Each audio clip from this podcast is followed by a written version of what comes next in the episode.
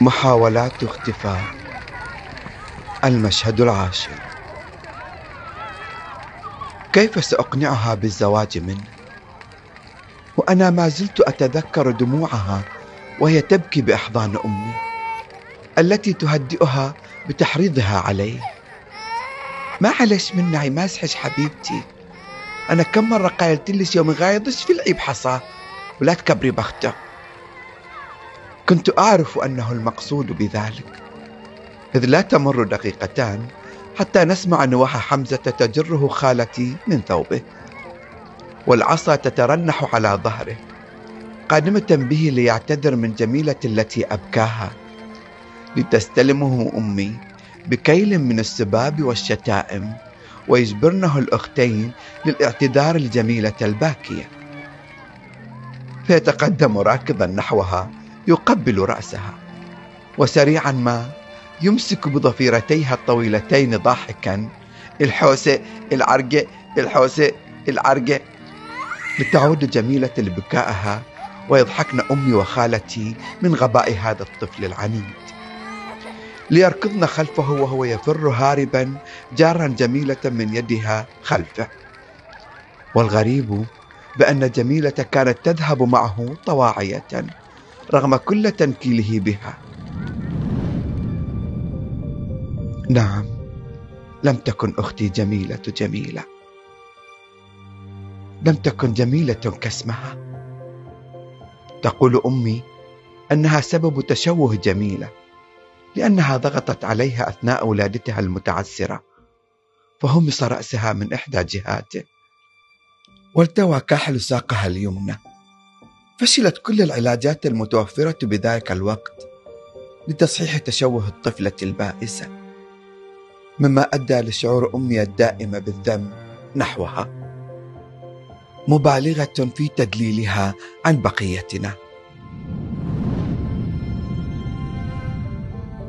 كانت جميلة تكبرنا أنا وحمزة قرابة العامين، ورغم ذلك كان حمزة حارسها الشخصي، فما زلت أتذكر كم من الصبية والفتيات تم فتح رؤوسهم بحصوات حمزة ولكماته لمجرد اقترابهم منها ومعايرتها بتشوهاتها، وكأنه لا يحق لأحد غيره بمناداتها بهذه الألقاب. الآن جميلة مدرسة الأحياء للمرحلة الإعدادية ترفض الاقتران بزير نساء يعمل لدى والدها ولم يكمل حتى تعليمه الثانوي. كيف سأقنعها بزواج أنا غير مقتنع به أصلا لعدم تكافؤهما الثقافي والاجتماعي؟ ولكن هذا ما تريده أمي منذ طفولتهما. فحمزة كما ترى أمي هو فرصة جميلة الوحيدة للزواج برجل لا يطمع بمال أبيها ويتقبل تشوهها الجسدي. ما أبى حد يتزوجني شفقة وعنده ميت وحدة غيري، عساني ما عرست. هكذا اختصرت جميلة كل الحديث وأغلقت أفواهنا والباب خلفنا. هبت أمي للرجوع إليها ومجابهتها ليستوقفها أبي طالبا منها ترك الفتاة وشأنها، ليهب حمزة المنتظر في المجلس مع خالتي وزوجها مستأذنا أبي للحديث مع جميلة ولو من خلف باب غرفتها. حاولنا منعه بعد رفض أبي السماح له، ولكنه تجاهل الجميع وأزاح والدي ووالده من أمامه. رغم صياح خالتي عليه لردعه لم يتبقى أمامه سواي وأمي ليصرخ بأعلى صوته وهو يدق بابها بكامل جهده: وادري عنك هاللعبنة وكلام الكتب والروايات والأفلام، والله لو ترفسي ما ياخذش غيري، حرام ينحرش قدامها وقت العمري، سمعتي؟ يا الحوسة يا العرقة، يا الحوسة يا العرقة. وظل يصيح بذلك حتى فتح الباب لتقبل عليه بكل سرعتها المترنحة، تلطمه على وجهه لطمة ترنح من بأسها ممسكا بالجدار.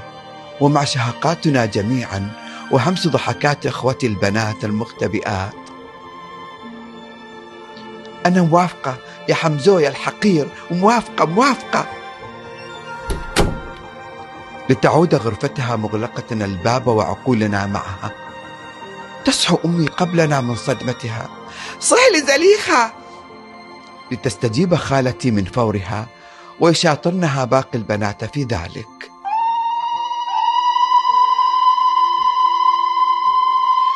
كان متوهنا مادا رجليه عند باب جميلة يلتقط أنفاسه ضاحكا، تحبني خالو والله تحبني.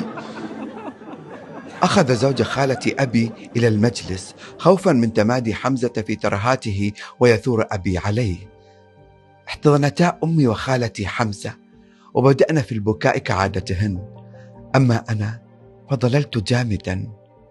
كيف لهم فعل ذلك؟ كيف هي جرأتهم رغم ضعف مواقفهم أمام الجميع؟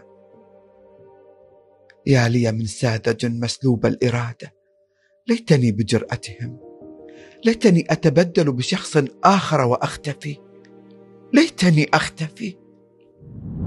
يتبع